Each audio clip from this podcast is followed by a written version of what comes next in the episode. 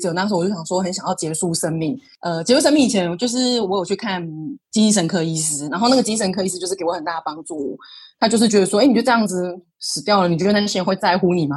然后你就觉得说，难道你人生没有其他事情想做吗？为什么你只是想要在健身房里面当一个就是业绩最好的教练，或者是最专业的教练？你现在收听的是《好奇杠铃》，我是你的主持人 Angie。在这个节目，我们提供给你专业的健身知识，以及来自运动科学产业、教练、创业家、医疗专业人员和学术研究工作者们的人生故事。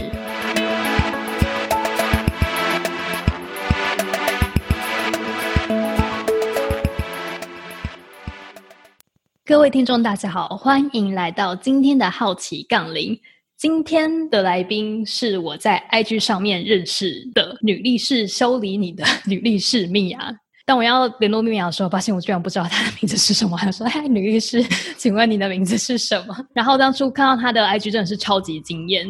平常我们在想象一个健身房的时候，都是就是大家想得到的健身房的样子，水泥屋。然后有几个杠架，这样可能有夜店风，然后或者是就是夜店风 disco style 的音乐。然后，但是米娅的健身房非常特别，它是在彰化的三合院，然后是一个跟就是我的阿公家这个融合在一起的概念。然后就说说天哪，这个不是最佳理想状态的健身房应该有的样子吗？健身房就是你家，就是这个概念。那时候就发现米娅是应该是一个很有趣的人。之后 follow。你的过程中发现你有融合很多不同的激励训练跟处理的方式，然后所以待会就想请你聊聊你是怎么接触到这些东西，然后一开始是怎么进入重训这块领域的。那米娅想请你跟听众自介一下。哦，Hello，大家好，我是女力士，女力士是我的艺名，我的英文名字叫米娅，家人朋友都叫我米娅，因为我是咪咪，所以就是。叫 蜜啊，这样子，对，好。我开始接触重训的时候，其实是因为我出社会的第一份工作就是当健身教练，所以我是从当健健身教练之后才开始学习做重训的。我大学是读就是身心整合运动休闲产业学系，好，有点长的名字，简称心动系。然后我们系上主要是在针对动作治疗啊，还有按摩治疗。这两块下去做教学，虽然我没有接触重训，但是当然就是重训就是很轻易的就上手了。接下来我就是在在大型健身房里面当就是私人教练嘛，然后不到大概一年的时间，我就成为就是就是那一间有卖股票的公的健身房的呃年度最佳教练，就是以新人的身份这样子。然后后来我就有开始就是做一些运动按摩的教学，然后一些销售的教学，因为主要要成为最佳教练，就是你要最会卖才可以当最佳教练。当完健身教练之后，我就觉得，哎，我的呃薪水没办法再突破。然后我发现我在大型健身房的专业，虽然我累积就是将近有一万个小时的教学经验，当时。对，然后现在当时突破，就是会觉得说，哎，好像一直没办法有自己想要的进步。我觉得已经到了一个无法再进步的阶段了，所以我就决定去英国留学读运动管理。好，然后到英国又是另外一个故事。对，哎，要继续讲下去吗？那我们先暂停一下，已经一万个问题蹦出。你刚刚有提到原本念的科系是包含了，比如说身心整合治疗等等，然后但是为什么你选择第一份工作会是健身教练？因为当时我们就是有实习，大呃大三的时候有安排实习。那当时我对，其实我们科系是非常反对走健身房的，所以我当时就是有一点违背，就是教授的心意走了健身房。而会走那边原因也是因为当时的同学，很多同学大家都很竞，就是大家都很竞争激烈的想要进去那一间健身房实习。然后我也没有概念，我就想说，哎，不然大家都想去那个地方，我去试看看好了。然后实习之后，我才知道说，哎，其实当健身教练的收入不错。那当时原本我是在绿岛的潜水店工作，他们就是也给我蛮好的 offer，所以他们就是希望我可以毕业后就留在那边。然后，可是我就想说，哎，如果我毕业后就在那个，虽然我很向往在小岛的生活，可是我觉得如果我我觉得我自己不差，然后如果没有机会去闯一下的话，那我就觉得有点可惜。所以我想说，不然我先去健身房试看看。所以就这样子踏入了健身界。你刚刚有说在绿岛潜水店，然后但是你在 IG 上也有提到你有其他蛮多有趣的经历，可以跟我们分享一下吗？哦，好啊，就是我在绿岛潜水店的时候，是因为当时大三，哎，应该是大二还是大三，我忘记了，就是有青辅会。就是有一个呃暑期的打工机会，就是跟政府合作的。然后我一直很想去绿岛玩，可是当时就没有钱。然后我就想说，哎，不然我就是去绿岛做这个暑期攻读看看，而且又是政府的案子。然后他是要帮忙规划绿岛的海底跨年的企划案。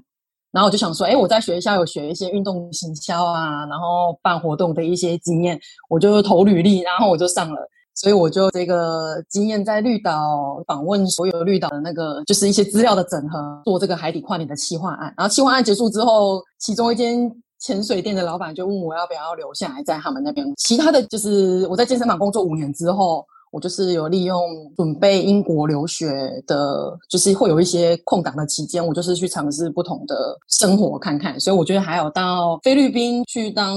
呃语言学校的学生经理。对，原因是因为我我也想去菲律宾看看，但是他们那边刚好就有提供一个机会，然后我就是一边工作一边玩的情况下，然后就是到菲律宾的语言学校做学生经理。然后那间语言学校。透过那间语言学校当学生经理，我又认识了其他就是中国的旅行社，然后他们很需要有人帮他们翻译翻译英文，因为菲律宾当地就是英语可以沟通嘛，可是中国人中国导游不太会讲英语，所以他们就请我去帮忙，所以我就是得到免费旅游的机会，就是跟在导游旁边吃喝玩，然后就帮忙翻译一下英文。然后哎，还有 菲律宾回来之后，我就是呃，因为当时我在三个月我就要去。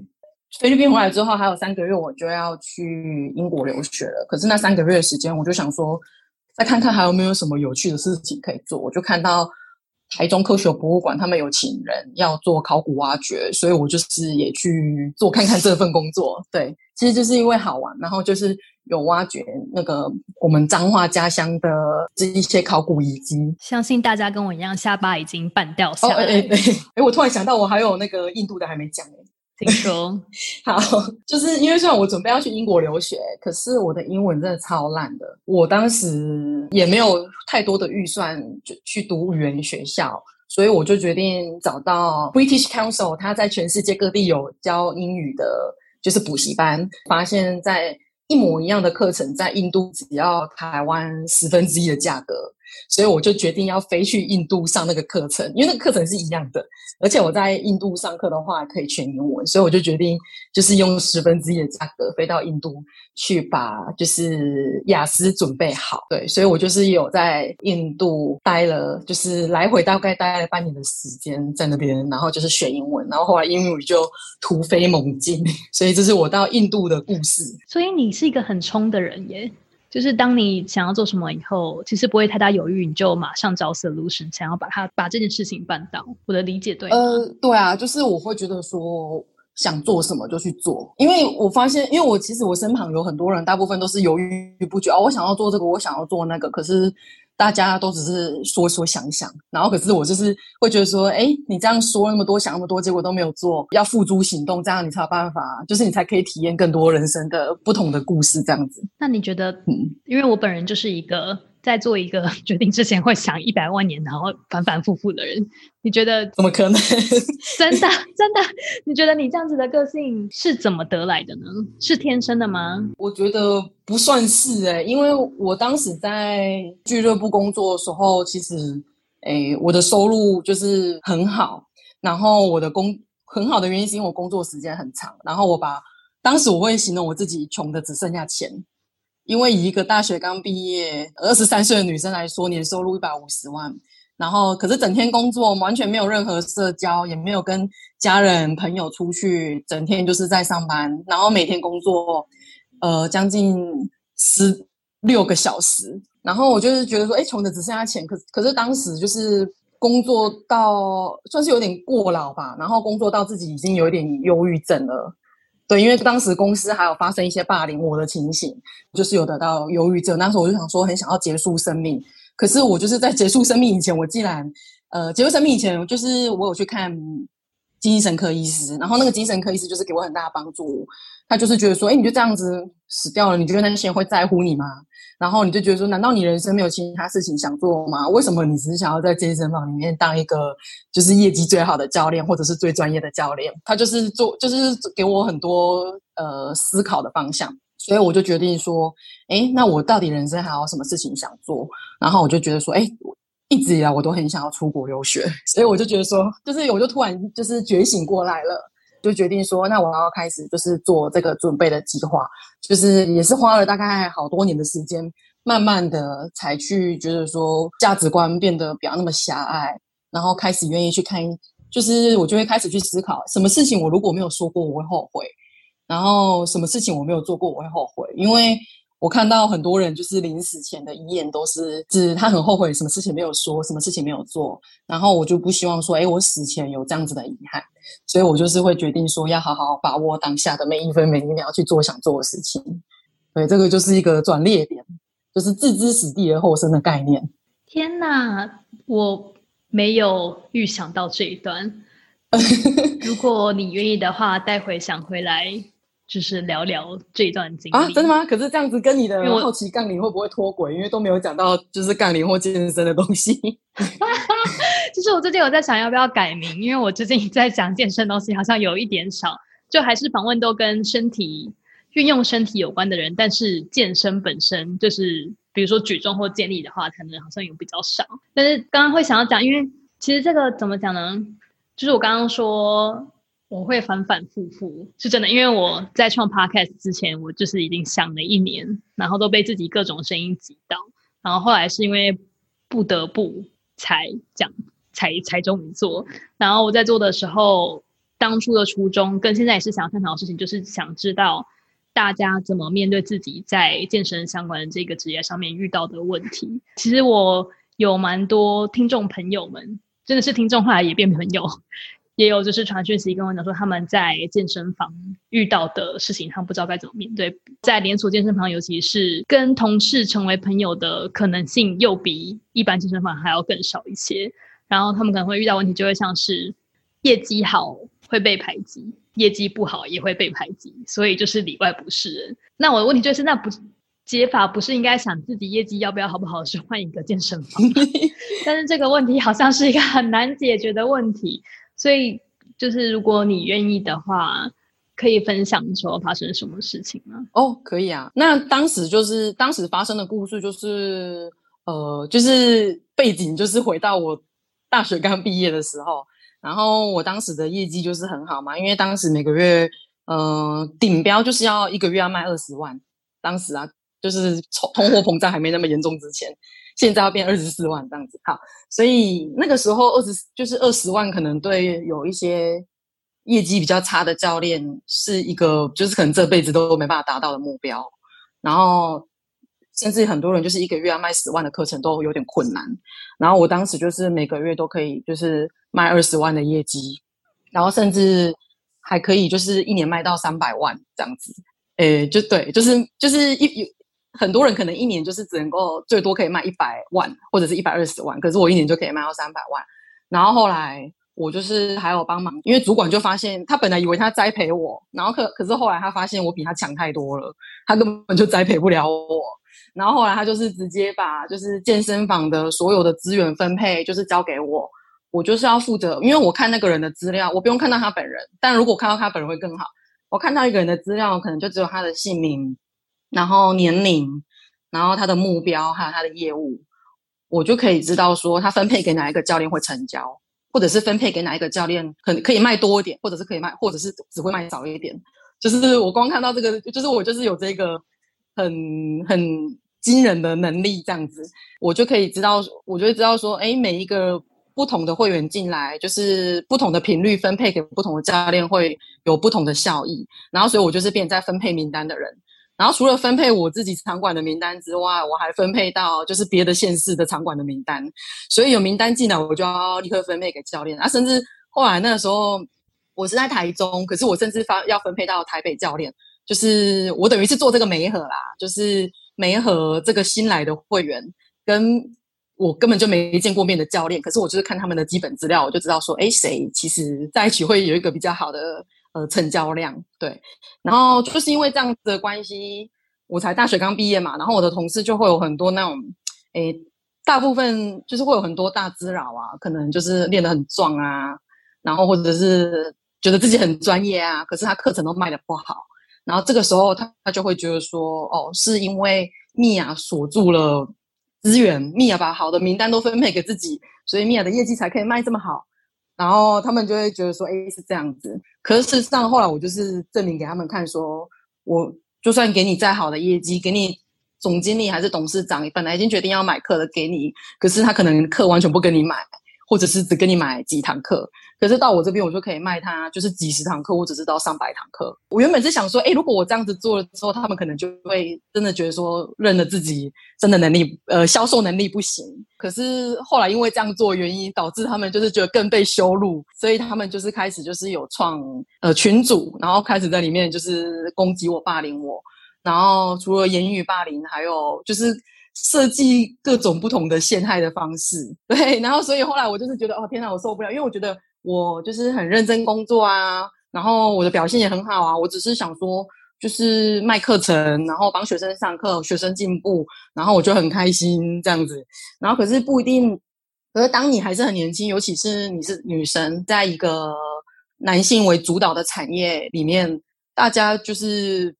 不一定会觉得说要认同你，或者是。要向你学习，就算你比他们好，他们也不一定觉得说，哎，那又怎样？为什么要跟你学，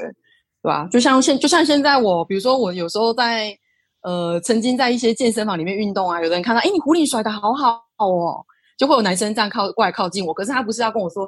呃，那我可以跟你学狐狸吗？不是，他会跟你说，你在哪里学狐狸的？我要去哪里学。对，可是是这样，然后或者是，所以他们就会觉得说，哦，你业绩卖的好好哦，那我我不会想说跟你学销售，我想要跟教你的人学。可是事实上，就是大部分的男，就是男教练遇到的，或者是男生遇到的情况，就是会这样子，就是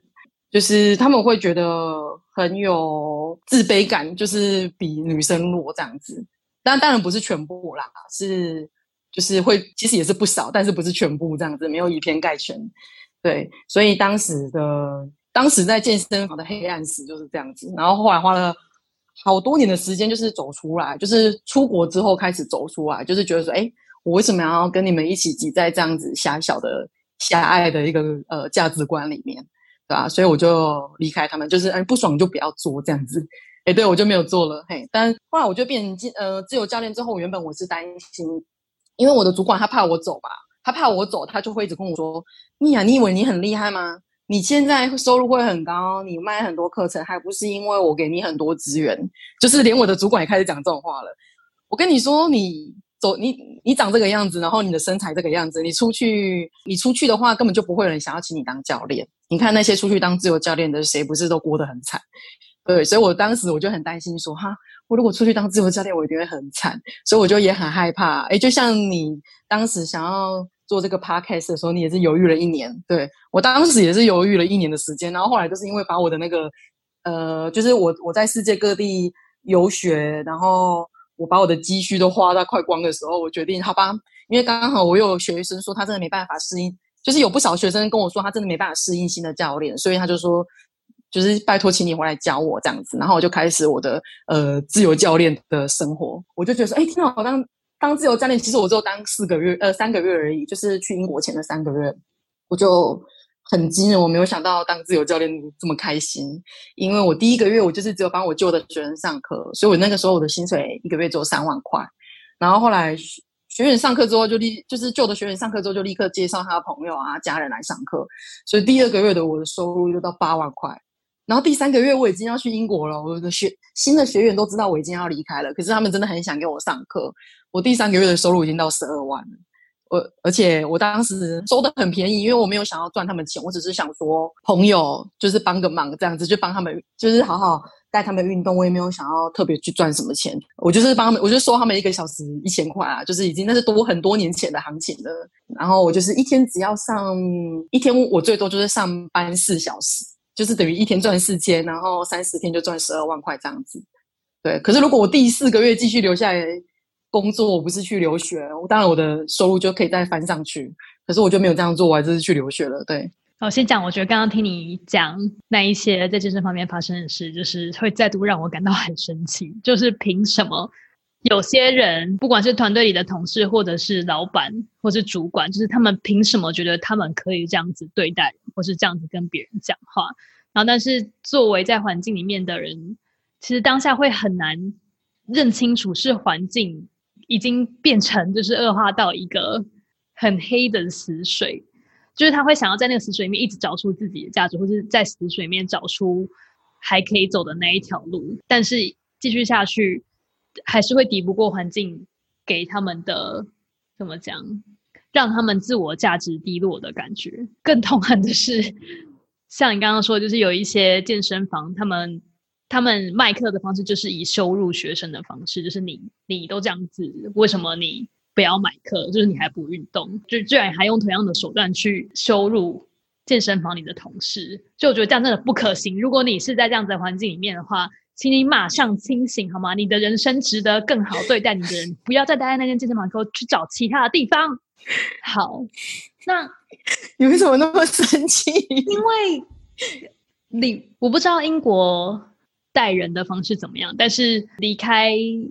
自己成长的环境到别的地方以后，就会发现不是每个地方都这样合理化那一种同才的非正向的压力。在其他地方是有可能别人把你当一个人看待的，就把你当成一个有自主性的个体看待。然后他们不会用，如果他们用类似或是接近刚刚你所提到的任何言语。来描述你，或者与你进行对话，是可以马上附上法律刑责的。然后，所以我嗯，想先请问你，当初要去英国留学的时候，为什么是选择运动管理？还有那时候有考虑其他的选项吗？我选择运动管理的原因，是因为我就是很还是很喜欢就是运动这个产业，健身这个产业。然后当时我就。想说我要读运动科学啊，运动营养啊，还是运动什么什么的。可是最后选择运动管理，是因为我觉得，就是在这个时代，我们这个时代很多专业性的东西，其实因为 AI 的关系，所以他们的整合能力还有他们的数据量都可以比，就是可以比可能几十年前还要快很多。所以我会觉得说，虽然那是那些都是很专业的单东西，但是他们有可能会被取代。如果是管理的话，因为管理的话就可以做到这个整合的能力。因为我当然我要去读运动管理之前，我自己也做很多研究。虽然那些东西我都很有兴趣，可是我会觉得说，呃，如果说哦，你的运动营养很专业啊，或者是你的运动科学很专业，你的你的就是 coaching 很专业，但是你最后没有办法把这些东西整合起来，就会像我在商业健身房里面看到教练一样啊，就是觉得自己很专业，但是你的学员不买单啊。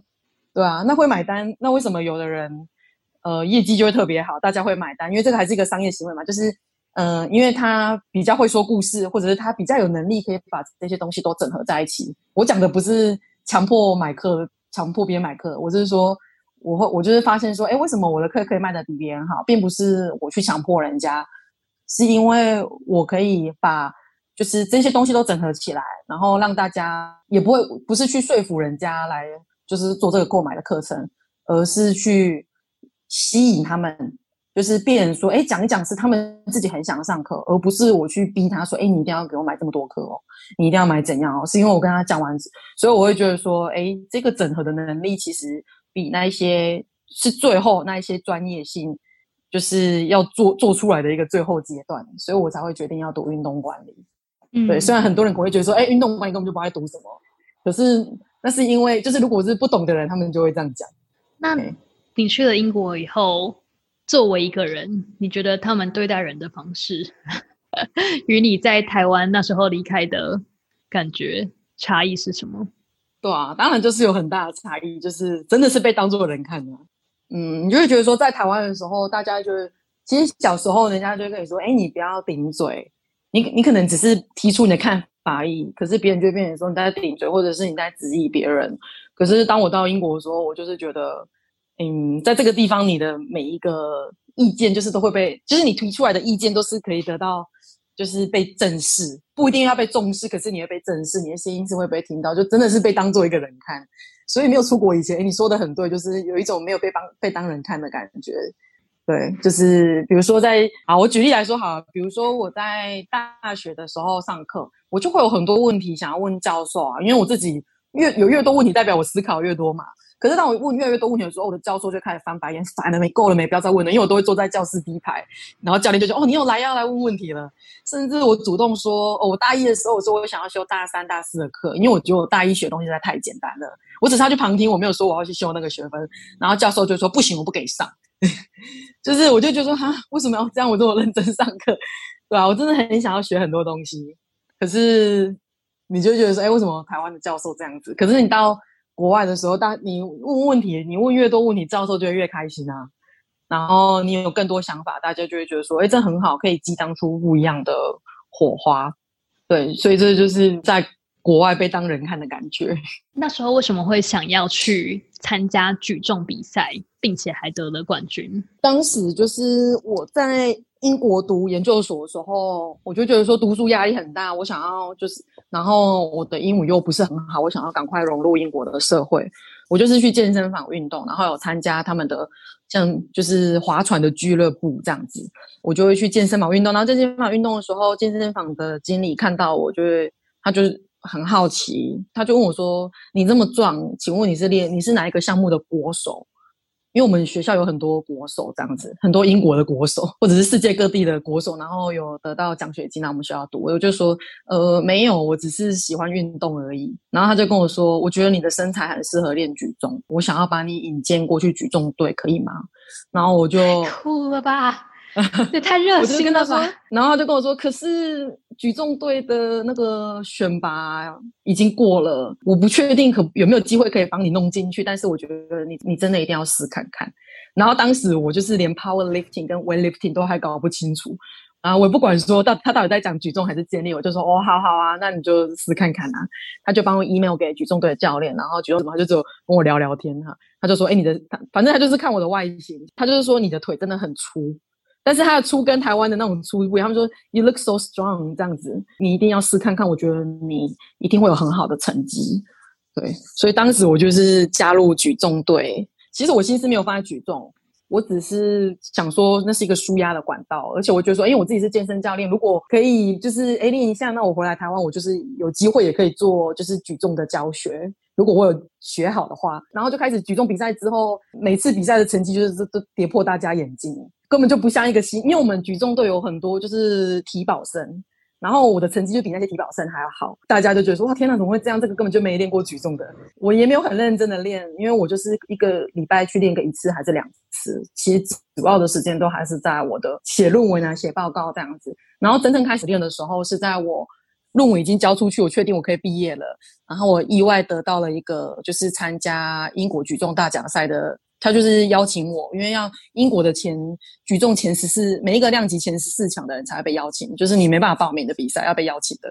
然后我就被邀请的参加那个比赛。呃，我想说，哎，天哪，那我就试看看。我就是，我就开始原本是一个礼拜练一次或两次，然后后来我就变成一个礼拜练六次。每然后我每个礼拜都会有新的最佳成绩。就在我快要比赛前的一个月，我的手就是在一次的训练。不小心就是被一百三十公斤的杠铃压断，对，然后我就骨折了，对，然后当时骨折的时候，我也不晓得我是骨折，我只是觉得说我手真的好痛，我痛到连一张纸我都拿不起来。去医院急诊的时候，医生安排 MRI、X-ray，然后都说没有检查出骨折，但是他们觉得有可能是骨折，但是现在只能够判断你是。呃，手扭伤，我就想说，好吧，那你既然说没有看到骨折，因为如果你有看到的话，就很明显啊。然后说，那只是我可能想说，可能是很严重的手扭伤吧。比赛前我就是贴很强的白，我就自己贴白贴，就是固定我的韧关节。然后我就吃了就是止痛药，就是很踉跄的上台比赛，就状况很差，因为你那个止痛药吃下去，你好像喝醉酒一样，你根本就没办法好好控制自己。对，可是我就是很意外的拿到第一名，这就是在英国拿到举重冠军的一个过程，很认真的练了两个月。你在一开始的时候，你有说你进健身房，因为要当健身教练，所以才开始重训，然后当然也轻而易举的学会重训。然后他说心里就想，这种事情没有什么轻而易举的吧？大家都花了很大的力气在学重训，可是我我可以看到有是。没错，可以从一些学生跟就是同才身上看到，有些人对于他们来说，他们就是会很意外的发现，做某一件事情对于他们来说真的是轻而易举，然后也因为这件事情如此的轻而易举，然后他们开始喜欢上做这一件事情。我就觉得说，哎，这有什么好教的？可是那是前提，是因为我大学四年的时候，我已经有很扎实的成为教练的一个过程。比如说，我大一大二的时候，我就开始学习各种运动，比如说瑜伽。皮拉提斯，然后各种舞蹈，然后还有一些手疗、刮痧、拔罐、脚底按摩、攀岩、溯溪、潜水，就是大一、大二的时候在学这些东西。然后大三、大四的时候，我要开始做教学。那我们在教学的时候是非常严谨的，就是三个人一组哦。比如说今天我教安吉，旁边就会有另外一个人。好，假设小明好了，小明就要在旁边给我打分数，哈，打说，哎，为什么安吉这个动作会做不好？哦，为什么蜜娅这个动作会教不好？哈，坏导致安吉做不好。然后，所以，然后我们就是三个人要轮流扮演这个，就是哦，现在今天我当教练，然后明天我当学生，后天我当这个观察者。所以我的教学的经验就是从那个时候去磨练出来的。而且我还有读运动生理学啊、解剖学啊各种学科的东西，那些东西比我出来上那一些，比如说假设是国际四道证照课程啊，或者是其他。专业进修课程的那一些内容，我觉得都没有我大学四年学的还要扎实。就是出社会之后上那一些教练课的那呃，就是健身教练那些进修的内容，其实当然也是有好的，可是大部分都是让我很失望。所以我就是觉得，哎，其实我那是因为我在大学已经大学已经有四年很扎实的学习，所以才会哎一当健身教练，然后重训就是马上可以教的好。不是说我重训，不是说哎我对重训很强，是因为我对人体。的动作啊，然后结果啊，都是已经很有概念了，所以那一些东西教起来就是很得心应手啊。真希望我大学是念一样的，可惜，但是必须要走一段自己的路。对，那你后来为什么选择回台湾呢？其实我在英国读书的时候，我觉得在那边读书是很孤单的，就是我会觉得说我还是想要回家。虽然我在英国在这个专业上面，其实。也是，他们也是会给工作，因为他们就是会有一些 job fair，你可以去找工作。然后我只是在那边走来走去的时候，就他们那边那个时候，他们本来只是想要找工读生，可是他们就是直接问我说：“嗯，我们这个是户外冒险的公司，还要再教，这就是教，只是带人家做一些户外冒险运动。”然后他就自己主动说，他可以就是给我 offer，让我在英国工作。对，可是我会觉得说，其实我还是我还是想要回来台湾。然后我很想要开一间女性的健身房，而且我的创业计划已经写好了，但是我有写英文的啦，因为那个时候我上创业学校的创业课程要交作业，然后我就想说，哎，我就直接把英文的改成中文的，然后可以去跟银行申请一些贷款，所以就是想说，想要回来台湾开女性健身房。那时候就是这样子回来台湾。但是你现在的健身房，好，我们现在先来描述一下你是如何开启现在这一间健身房的。好了，好，现在这一间它它就是红俊我家的后院。当时就是武汉肺炎很严重嘛，英国当时已经开始已经开始锁城了，封城了。然后就觉得说，哎，台湾可能因为台我当时我就预估台湾也会很严重啊，因为你看很多国际的报道都说，哎，台湾可应该会很惨，所以我就是。买了一些，我就开始着手准备烘菌。虽然我有烘菌，可是当时我有另外一个工作，就是我在开女性健身房以前，我们家附近有一间健身房，他就是在网络上找到我，然后请我去帮他们经营管理那一间健身房，因为他们开了两年，第一年有一百五十个会员加入，然后第二年剩下五十个会员加入。所以他们就说他不知道该怎么办，而且他加入的几乎都是他的亲朋好友啊、邻居啊，也不是说真的是真的是陌生开发 organic grow 的那一种。他就请我过去帮忙，我就想说哦好啊，不然我也试看看啊，因为反反正我本来就是要经营一间健身房嘛。三个月的期间，然后在武汉肺炎最严重的期间，就是那个时候，其实台湾倒了不少健身房，可是我帮他经营那间健身房，他的营收就是有了百分之两百的成长，三个月而已。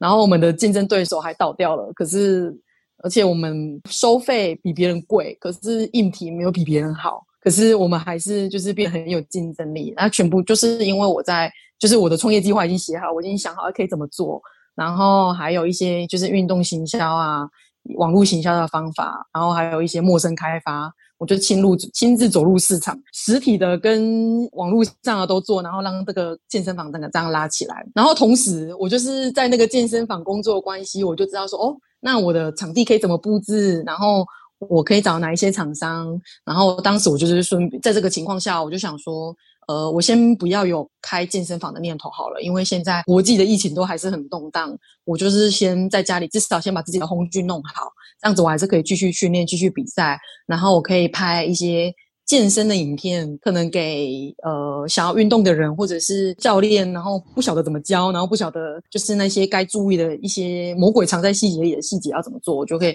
把一些简单的东西就是讲出来，这样分享给大家。对，所以目前我就是。在家里的轰俊做就是一些很简单的训练，还有教学的影片这样。那时候回台湾，为什么我没有想去最多人的地方找工作的机会？比如说台北。有啊，我台北的朋友就是有大力的邀请我过去，但是因为我就是就离开台湾一年嘛，然后再加上我从小都是住在外面，我。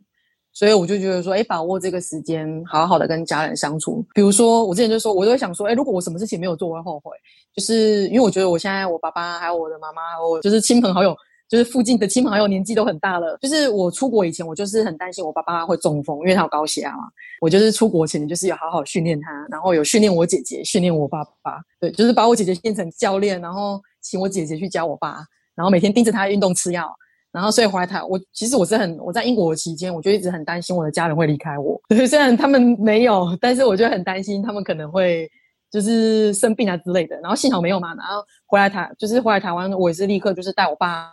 就是运动啊，好好训练他，确认到他已经有能力可以自主训练了，然后我就会很安心的去投入我自己的事业。所以当下我就是决定再好好训练我爸，对吧？所以我爸当时他连。他身体就退化很快，他连伏地挺身、仰卧起坐都做不起来。可是他现在已经可以拉单杠十六下，哇！对，所以我会觉得说，对我会觉得说，所有的成功都没办法弥弥补家庭的失败。所以我已经离开家里那么久了，我就是要把自己的爸爸照顾好。哎，对，可是我现在就是确认他，他现在已经有肌力了，可是他还没有就是自主训练的能力。但是我也在想说。哎，我也不能因为他一直耽误我自己想做的事情。等我的手好之后，我可能会再放下他，就是让偶尔做线上教学，或者是偶尔就是再回来带他做运动这样子。对，所以我目前就是有也有要离开这个乡下的打算。是要去就是去北部吗？还是哪些其他地方？中部或北部还不一定。对，但是我觉得就是反正有实力在，就是其实不管到哪边都是没有问题的，对啊，不管是台中、台北或者是。哦，伦敦、纽约，其实就是有实力在的话，到哪边都没有问题。只是就是先把家里、家庭、家里的人的那个身体先顾好。对你是一个对自己非常有自信的人耶。对啊，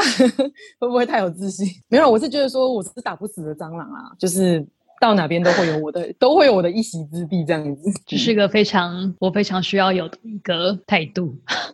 啊，希望可以从你那边吸取一些过来。你现在也很酷啊！没有，其实我现在就是在做自己喜欢的事情，但是对于创业这件事情，非常的没有自信，每天都被我先生就是屌到一个不行。好，先不讲自己的事情。哎哎，没关系，我们可以继续讲这个，因为我我创业计划已经写好一年，呃，已经写好一年多了，然后也一直没有开始做。我也很担心，我可能会哎，到时候就是可能也不做这样子。但是我会觉得说，其实。不管怎么样，等你准备好了再做，比你没有准备好，你被推上去，或者是你被逼上去还要好。虽然有一些时候你可能需要别人推你一把，可是当你还没有准备好的时候，别人推你一把，这个时候你做出来的决定，反而我觉得是不会比较好的。所以就是也是慢慢来。我现在我也是我也是准备好啦，可是我还可是我的手啊，然后。就是家里还有发生一些事情，所以我就觉得，哎，那没关系，再等一阵子，没有关系，不会怎么样。对，慢慢来。你刚刚有说想要开的是全女性的健身房，嗯，现在的 home 俊各个年龄层，然后不同性别的人都有。然后我觉得要在彰化开健身房是件非常困难的事情，其是要把健身推广到就是爸爸妈妈、阿公阿妈脑袋里面。就是他们我阿公家那边的人还是会很难理解健身到底是做什么。然后，但是在你的影片里面，你的亲戚或者是来上课的学生们都超级可爱的，在跟你学，就是边训练边边讲一些五字山，我觉得很可爱。你在训练的这些正港台位的阿公阿妈跟在地子民的里面，就是你有没有推广健身的路上让你印象深刻的事，或者是挑战？我觉得就是一个转变嘛，诶，因为在健身房的时候。来找你的人都是他们已经准备好要学的，不用担心他不学，因为他就是来就是要学的。所以如果在健身房里面的话，你就会诶，就是没有这一块需要去做突破。因为我的学员很多女生嘛，然后他们就是会发现，她没没办法说服她的老公，或者是她没办法说服她的爸爸，或者没办法说服他阿公，然后他们就会把他的，他们就会把他们的家人带过来给我，然后希望他们就觉得说，教练你跟他讲啊，我真的不知道该怎么办。然后我就是从这样子的一个机会开始去旁敲侧击，对，就再加上利用我就是销售的经验、谈判的技巧，当然没有去真的做到谈判，就是就是一个沟通的艺术，然后去让他们知道说，哎，其实他们身体是需要做这个的。然后，可是一开始也不是很顺利，比如说一开始我跟我爸讲，他就是都不想听嘛。可是你知道老人家多少身体会有一些病痛。他就跟你，他你就等他有一天突然跟你说：“哦，我改你讲话腰筋嘛就松了，就不松快。”然后我就会说：“是哈，那不然我帮你按摩一下。其实透过运动按摩是比较好接触的。”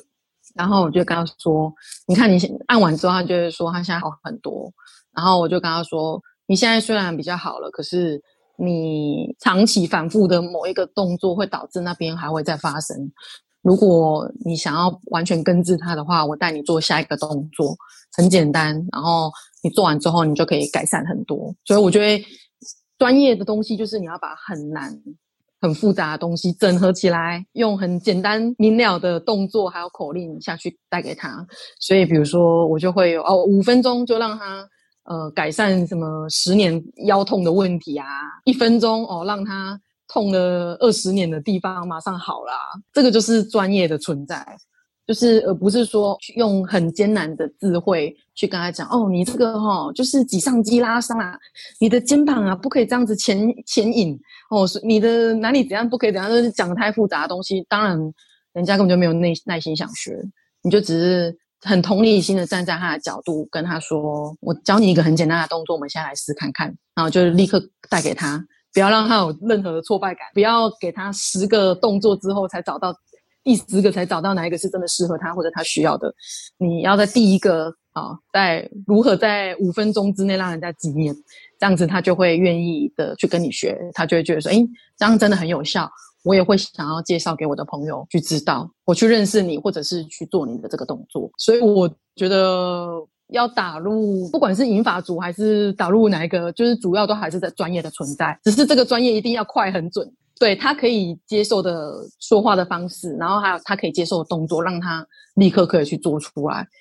对，所以这个就是我打入，就是虽然虽然是乡下，可是乡下人愿意做，因为还是因为要有专业的存在，他们才可以去愿意去学习这样。快很准，真的是我觉得没有再更好的形容词了。要引诱爸妈。他公阿爸去健身的话，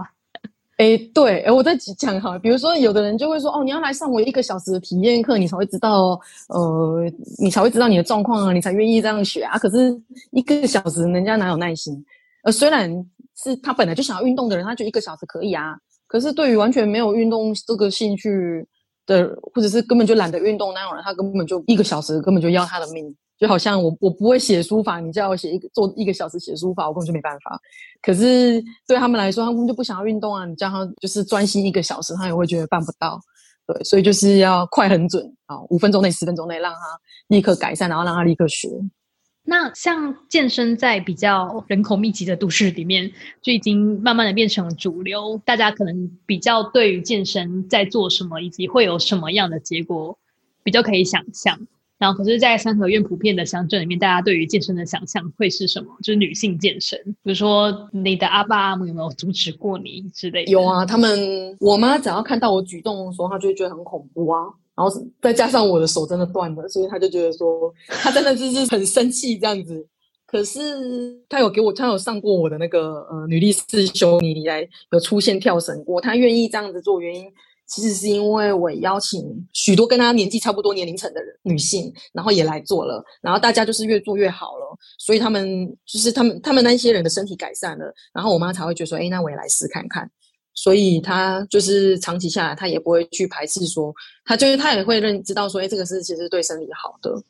对，就好像我爸，他就知道我在健身，他就是说女生练这个要干嘛？可是我把他的。他的腰不舒服啊，我帮他弄好了，或者是他肩颈不舒服啊，我帮他改善了，然后他也会觉得说，哎，他同事如果有这些不舒服，或者他朋友这些不舒服情况，他都会说，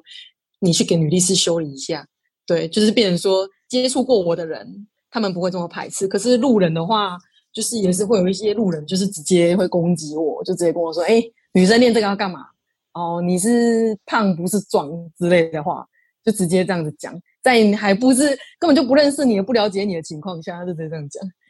那你回他什么？我说你怎么会觉得我是胖？然后他就会说，因为你很大只啊。然后我就会说，可是我是有在比赛的，我是比赛都还会得冠军的，就是举重选手跟健力选手。那我还需要跟你证明我这个是壮还是胖吗？然后他就会跟我说，你看起来就是胖。他就会觉得他根深蒂固的觉得，只要大只就是胖。对，我他你看起来一点都不壮这样，然后我就觉得说，那我也懒得就跟他讲，因为他就是这样想，我没有必要去跟他多说什么。您刚刚有说就是很想家，所以回台湾。那回台湾以后有什么冲击吗？嗯，会降温是因为很多就是海归的子女们因为想家回台湾，但是回到台湾以后发现过去尚未解决的问题还是在，或者是原本以为会化解的一些情境还是。会冲击他们，那不知道就你的经验来说，你回台以后是什么样？我的冲击就是我刚刚有提到说，我在一间就是地区健身房把他们的营收拉起来，然后让他们变得很有竞争力。可是，在第三个月的时候，我竟然被老板 fire，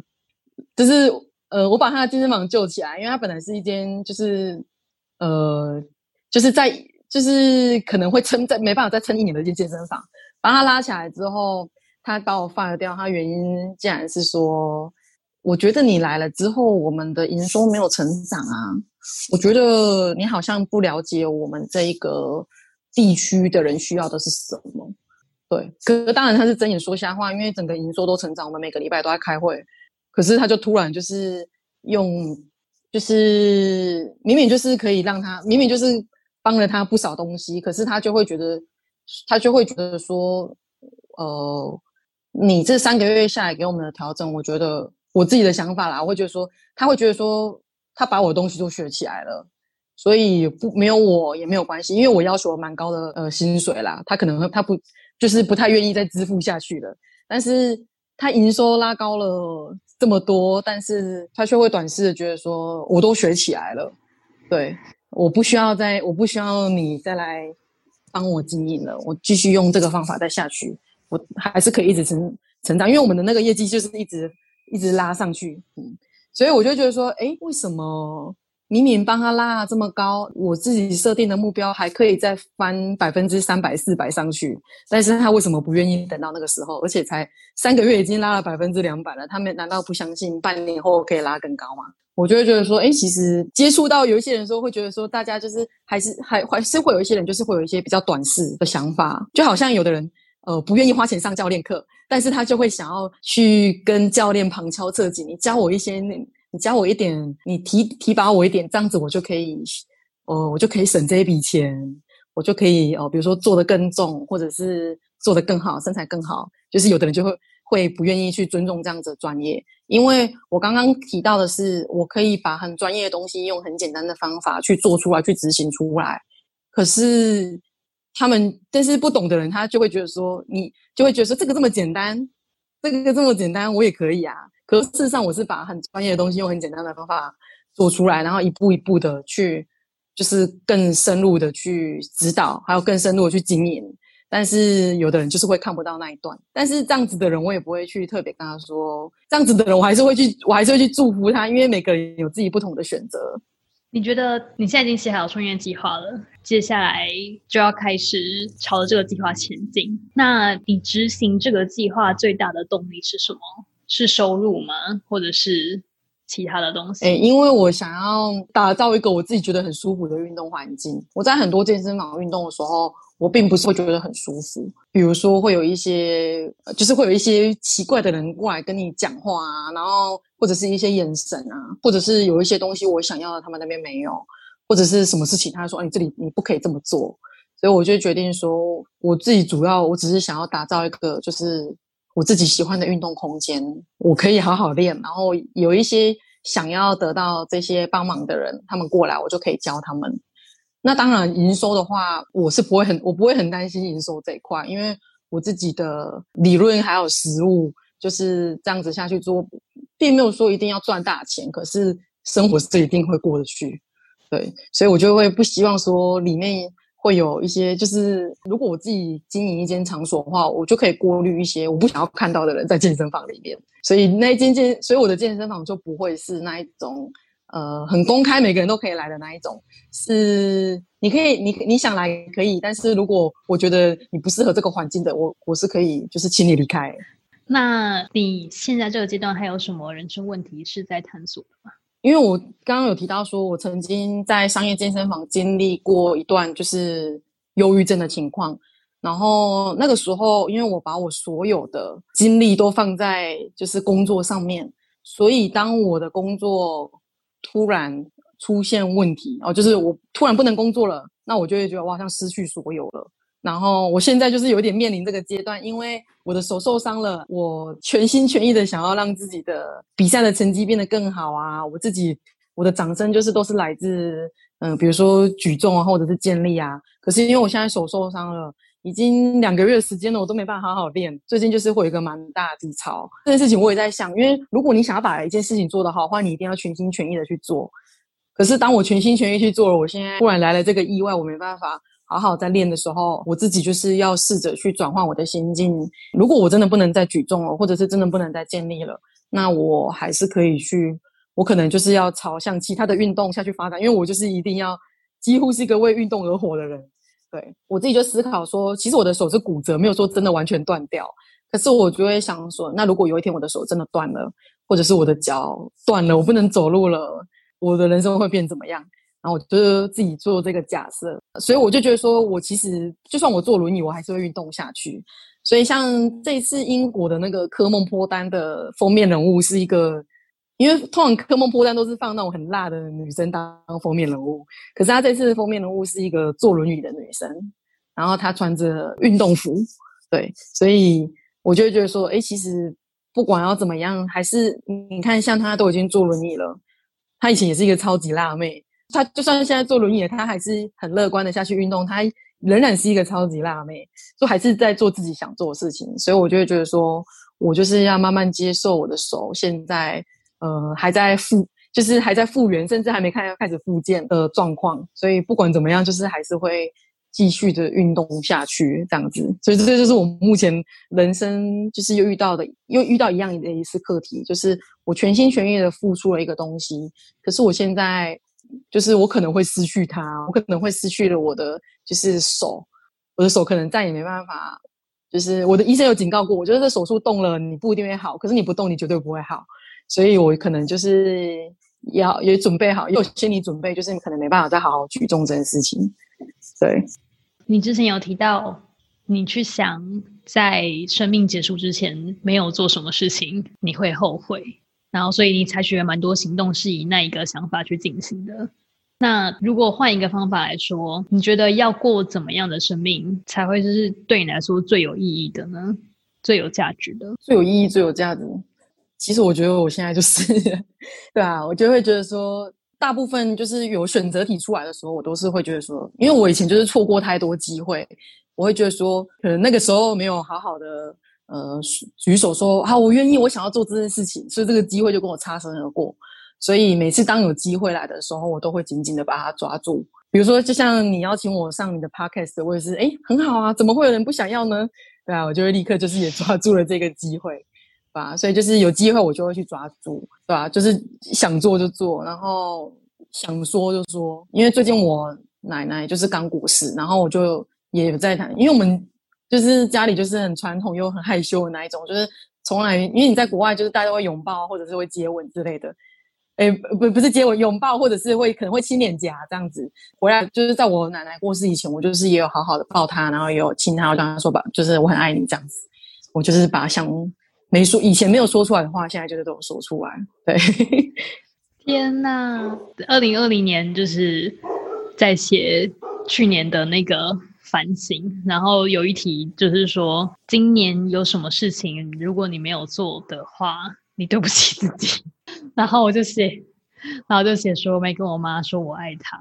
然后就看了那个，然后我就会在客厅的地上翻滚大概十分钟，因为我也是就是不太会跟跟爸妈说我爱你的人。然后最后我还是逼自己在 睡觉前把讯息传出去了啊！你是传讯息？对我还是还是每种直接当面跟 妈妈说我爱你，妈我爱你。如果现在有听到我的 podcast 的话，不行，你要当面讲。好，我回去会讲，就是因为你这句话，我会去会讲的。对，就是这样子。今天非常感谢你的分享。那听众如果想要进一步认识女力士修理你的话，可以在哪边找到你？可以透过网络联络我，就是 I G 女力士修理你，然后脸书是女子力量实验室，就是我未来健身房的名字。那现在的话，我是在我自己的红军做教学，可是但是我都是过滤的，就是其实。也有一些人说想要来，但是就是除非是透过很好的朋友或者是学员介绍的话，通常就是没办法进来。对，因为这是毕竟是我家，我还有我的家人在这里。对，所以如果可以的话，就是在网络上联络就好了。嗯，目前是这样子。好，非常感谢你。那好奇杠铃，我们就下次见喽，拜拜，拜拜。感谢你收听这一集的好奇杠铃。如果你觉得只有听 Podcast 知识还不够过瘾的话，欢迎订阅我们的 email，我会定期发送给你独家学习资源连接以及我们的 Meetup 读书会等活动抢先报名的机会哦。你可以在网址输入 curiousbarbell.com/slash/subscribe，或在本集下方找到 email 订阅连接以及我们本集讨论到的相关资源。如果你喜欢我们的节目内容，别忘了推荐给你的周遭朋友。Apple Podcast 的听众也请给我们五颗星，并且分享你的回馈哦。那再次感谢你的收听，我们下集见啦！